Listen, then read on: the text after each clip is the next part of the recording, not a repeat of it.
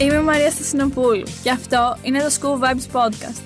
Μαθητές, καθηγητές, απόφοιτοι και μέλη της οικογένειας του Κολεγίου Αθηνών είναι εδώ μαζί μου για ενδιαφέρουσες συζητήσεις. Είμαι σήμερα εδώ με τον απόφυτο καθηγητή και πρόεδρο του αγαπημένου μας σχολείου, κύριο Κώστα Συνολάκη. Σας ευχαριστώ πολύ που είστε εδώ σήμερα μαζί μας. Ε, καταρχήν θα ήθελα να κάνουμε ένα ταξίδι πίσω στα μαθητικά σας χρόνια και να σας ρωτήσω τι είναι αυτό που θυμάστε πιο έντονα από τα χρόνια σας σε αυτό το σχολείο.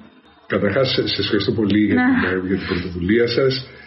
αυτό που θυμάμαι πιο έντονα ήταν το πόσο ε, ισότητα υπήρχε στο σχολείο, ότι δεν υπήρχαν καθόλου ε, διακρίσεις. Όλοι είμαστε ίσοι και το σχολείο μας φαινόταν κατά τον ίδιο τρόπο. Αυτή την αίσθηση της ισότητας που υπήρχε και που δεν καταλαβαίναμε καθόλου κοινωνικές ε, διακρίσεις είναι κάτι που μου έχει μείνει. Ναι. Ε, και πώς σας υποστήριξε και ενέπνευσε το σχολείο μας τη γενικότερη σας εξέλιξη αλλά και ειδικότερα στην ακαδημαϊκή σας πορεία; Το σχολείο μου έδωσε ε, μεγάλα φτερά για να πετάξω και να πάω στην Αμερική και να σπουδάσω ε, που ήταν κάτι που δεν ήταν ούτε δεν υπήρχε ούτε σαν οικογενειακή παράδοση ούτε ήταν στα σχέδια της, ε, της, της οικογένειάς μου. Ε, δεν ε, γνωρίζαμε μερικούς ανθρώπους που είχαν πάει να σπουδάσεις στην Αμερική, ε, δεν είχαμε συγγενείς στην Αμερική, δεν είχα πάει ποτέ στην Αμερική, είχα ταξιδέψει στην Ευρώπη, αλλά το σχολείο κυριολεκτικά μου άνοιξε τα μάτια και με βοήθησε να ε, μάθω για τα ε, πολύ καλά πανεπιστήμια της Αμερικής. Και ένα μεγάλο πράγμα ήταν ότι με βοήθησε να βρω θέματα που με ενδιαφέρανε. Το οποίο ήταν ε, η βασική φυσική και τα μαθηματικά Ναι. ότι στην Αμερική θα μπορούσα να μάθω πολύ περισσότερα πράγματα εκείνη την εποχή από ό,τι θα μπορούσα να μάθω στην Ελλάδα. Ναι, πολύ ωραία. Και ποιο είναι το μεγαλύτερο δώρο που θεωρείτε ότι σας έδωσε αυτό το σχολείο; Το μεγαλύτερο δώρο του κολεγίου ήταν ε, η αυτοπεποίθηση που αναπτύχθηκε σιγά σιγά. Σαν μαθητής στο σχολείο δεν το είχα καταλάβει, αλλά μεγαλώνοντας κατάλαβα ότι ακαδημαϊκά και επιστημονικά η αυτοπεποίθησή μου προέρχεται στο γεγονός ότι είχαμε μερικούς χαρισματικούς καθηγητές στο κολέγιο που από την αρχή μας βάλανε πάρα πολύ γενναίες, γενναίες βάσεις ε, σε μαθήματα. Και έτσι όταν βρέθηκα σε πολύ πιο δύσκολες συνθήκες ε, σε ένα πολύ ανταγωνιστικό πανεπιστήμιο στην Αμερική, στο Καλτέκ αισθάνθηκα ότι είχα πάρα πολλές, δυνα, πάρα πολλές δυνάμεις και γνώσεις που μπορούσα να συναγωνιστώ με ε, παιδιά που ήταν και πολύ πιο έξυπνοι από εμένα και είχαν και, πολύ, ε, και από πάρα πολύ καλά σχολεία στην Αμερική. Αυτό λοιπόν το δώρο του κολεγίου ότι ήταν φοβερά γερές βάσεις στην επιστήμη και στα μαθηματικά και στη λογοτεχνία. Πρέπει να το πω, είχαμε καταπληκτικούς καθηγητές στην, αγγλική, στην αγγλική λογοτεχνία. Με βοήθησε πάρα πολύ στη ζωή μου. Ναι, και ακόμα και τώρα γίνεται αυτό και σε εμάς. αλλά πολλοί, πολλοί γονείς λένε ότι μ, παλιά το κολέγιο ήταν αλλιώς από τους απόφυτους γονείς. Και βιώνοντας σαν γονέας και εσείς στο σχολείο μας, πιστεύετε ότι υπάρχουν πράγματα που έχουν αλλάξει και ποια είναι αυτά; Ένα πράγμα το οποίο είναι, ε, παραμένει το ίδιο, νομίζω ότι όλοι οι μαθητές και οι απόφοιτοι του σχολείου καταλαβαίνουμε μέσα στο, ε, μέσα στο πετσί μας ότι είναι μια μοναδική εμπειρία την οποία όλοι την έχουμε, ε, την έχουμε μοιραστεί και ότι αυτό είναι κάτι το οποίο ε, θα μας δένει, θα μας δένει για πάντα. Αυτό δεν έχει αλλάξει. Ε, άλλα πράγματα έχουν αλλάξει. Το σχολείο είναι ε, πολύ πιο μεγάλο από ό,τι ήταν. Ε, δεν είναι τόσο εύκολο να ξέρεις όλα τα παιδιά της τάξης σου. Όταν θέλω να σας πω ότι όταν τελείωσα είχαμε τελειώσει είμαστε 92 συναπόφοιτοι. Τώρα είναι περίπου τέσσερις φορές ε, περισσότερο. Ναι. Οπότε έχει μεγαλώσει το σχολείο. Οπότε δεν είναι τόσο εύκολο. Δεν είναι τόσο εύκολο να τους ξέρεις όλους τους καθηγητές και όλο το σχολείο. Ναι. Ε, και σαν πρόεδρος του σχολείου μας, έχοντας την εμπειρία του, εξ- και έχοντας την, την εμπειρία του εξελιγμένου εκπαιδευτικού συστήματος της Αμερικής, ποιο είναι το όραμά σας για το σχολείο αυτό; Θέλω το σχολείο μας να γίνει ακόμα πιο, να ανοίξει την αγκαλιά του σε όλη την ελληνική κοινωνία και σε όλη την Ελλάδα και σε όλα τα τα κοινωνικά στρώματα και σε όλους τους ανθρώπους που βρίσκονται στην Ελλάδα. Είτε είναι ε, έχουν γεννηθεί στην Ελλάδα, είτε είναι ε, πρόσφυγες είτε είναι μετανάστες. Το σχολείο μας πρέπει να αντικατοπτρίζει ολόκληρη την ελληνική κοινωνία. Είναι ένα σχολείο ε, αριστείας, στο πιστεύουμε στις εκπαιδευτικές μας αξίες και θέλουμε και όλες οι γενιές των παιδιών του κολεγίου να φτάσουν στο σημείο που φτάσανε οι προηγούμενες γενιές που γενικά τα πήγανε πάρα πολύ καλά στην, ε, όπως σας είπα, και στην επιστήμη και στην πολιτική και, στην, ε, και, στη, και στο επιχειρήν ε, και όχι μόνο στην Ελλάδα, σε όλο τον κόσμο. Ναι, και πιστεύω πως και τώρα που έχουμε και το MYP και το IB και όλα αυτά, και αυτά βοηθούν πολύ. Γιατί και τώρα με το MYP που κάνουμε τα σάματα και όλα θα μας έχουν βοηθήσει στο να σκεφτόμαστε και κάπως διαφορετικά. Έχετε απόλυτο δικαίω και το ε, τα κατά καλά νέα, μπορώ να σας πω news, μόλις βγήκανε χθες το βράδυ το πρόγραμμα PYP του κολεγιου ε, αξιολογήθηκε ε, και έγινε, εγκρίθηκε από τον Παγκόσμιο Οργανισμό του IB. Α, Μέχρι τώρα είμαστε candidate school. Είχαμε κάνει ε, το MYP είχε, είχε εγκριθεί, φυσικά το IB. Αλλά το PYP ήταν κάτι το οποίο πέρασε από μια ε, ενδελεχή αξιολόγηση ε, η οποία κράτησε πάρα πολύ καιρό. Ήταν μια πολύ δύσκολη αξιολόγηση, την οποία την περάσαμε, πήραμε μια πάρα πολύ καλά σχόλια. Και η ουσία ποια είναι; Η ουσία είναι ότι και το, ο, και το PYP και το NYP και το, όπως και το RD είναι ένας τρόπος σκέψης και ένας τρόπος διδασκαλίας.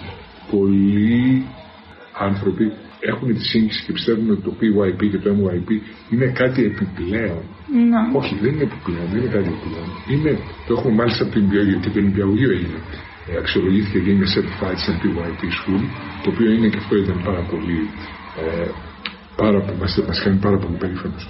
Ε, το PYP και το MYP είναι ένας τρόπος διδασκαλίας που βοηθάει την κριτική σκέψη και το πώς να λύνει κανείς προβλήματα γιατί σε όλη τη ζωή του ε, κανείς αντιμετωπίζει ε, διαφόρων ειδών θέλετε να πείτε puzzles, προβλήματα. Μερικά από αυτά είναι, έχουν να κάνουν είναι καθαρά επαγγελματικά και πρέπει να παίρνει δύσκολες αποφάσεις και το να έχει συνηθίσει από, από πολύ μικρή ηλικία να μην παρασύρεσαι αλλά να αξιολογείς τις διάφορες, τα, τις διάφορες πιθανές λύσεις ή τροπές συμβάντων είναι πάρα, πάρα, πολύ, πάρα πολύ σημαντικό και βοηθάει πάρα πολύ. Ε, Επίσης, ποιες είναι οι βασικές αξίες που θεωρείτε ότι πρέπει το σχολείο να περνάει στους μαθητές του για να βοηθήσει τη διαμόρφωσή τους ως υπεύθυνους πολίτες του κόσμου; Πάρα πολύ καλή ερώτηση. Καταρχάς, νομίζω η πιο βασική αξία είναι ο αυτοσεβασμός, να σέβεται κανείς τον εαυτό του και ο σεβασμός των άλλων και της διαφορετικότητας των άλλων. Ε, ο αυτοσεβασμός είναι πάρα πολύ σημαντικός και αυτός φτιάχνεται και στο σπίτι και στο σχολείο και από κάθε έναν μας ξεχωριστά. Όλοι είμαστε υπεύθυνοι για το πώς μεταχειριζόμαστε τον εαυτό μας και πώς σεβόμαστε τον εαυτό μας. Αλλά είμαστε εξίσου υπεύθυνοι για το πώς σεβόμαστε και αξιολογούμε τους, τους ανθρώπους γύρω μας και πώς καταλαβαίνουμε ότι ε, τα δικά μας όρια σαν άνθρωποι σταματούν εκεί που ξεκινούν τα όρια των άλλων. Ναι. Ε, θέλω να σας δώσω ένα παράδειγμα για το οποίο στο κολέγιο είχαμε πάντα πολύ καλή, ε, πολύ καλή παράδοση και αυτό έχει να κάνει με την α, κατανόηση το ότι αν Φερρυπίν ε, κάποιος μαθητής ή μαθήτρια ε, κάνει σκονάκι, κλέψεις εξετάσεις αυτό δεν είναι, είναι εις βάρος όλων των άλλων. Δεν είναι απλώς, καταρχάς είναι εις βάρος του εαυτού του, mm-hmm. του εαυτού της, γιατί όταν κοροϊδεύεις, κοροϊδεύεις ουσιαστικά τον εαυτό σου. Γιατί μπορεί να κοροϊδέψεις το σύστημα και να πάρεις ένα μεγαλύτερο βαθμό. Αυτό είναι το μικρότερο πράγμα. Το χειρότερο πράγμα είναι η αυτοκοροϊδία που κάνεις, γιατί κάνεις τον εαυτό σου να πιστεύει ότι είσαι καλύτερη ή καλύτερος από αυτό που είσαι. Αλλά συγχρόνως είναι μια πράξη η οποία είναι ενάντια στο κοινωνικό σύνολο. Mm-hmm. Για την ίδια στιγμή που θα βλέψεις κάτι, αυτό είναι εις βάρος όλων των άλλων και σε διαφοροποιεί με το λάθος τρόπο από όλη την ομάδα. Και τέλος, οι μαθητές τα τελευταία χρόνια βιώνουν μια καθημερινότητα πρόκληση με την πανδημία, τον πόλεμο, τα νέα για την καταστροφή του περιβάλλοντος και άλλα πολλά.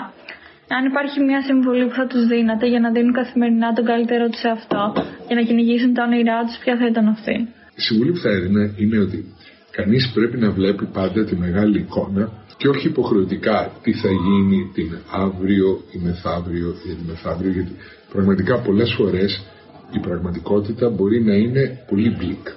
Υπήρχε θέμα ότι κάποια στιγμή η πανδημία θα τελειώσει. Αλλά αν κανείς καθόταν και το έβλεπε κάθε μέρα έλεγε πω, πω, πω, ε, πόσο δύσκολο είναι, τι θα γίνει, τι θα γίνουμε, τι θα γίνει με τον πόλεμο. Κανείς πρέπει να βλέπει μεγάλη εικόνα. Είναι η διαφορά το να βλέπεις ένα ποτήρι ε, μισογεμάτο και μισοάδιο. Εγώ έχω, ε, γενικά είμαι ένας πολύ αισιόδοξος άνθρωπος και στη ζωή μου έβλεπα πάντα το, το ποτήρι μισογεμάτο και πάντα κοίταζα πάρα πολύ μπροστά.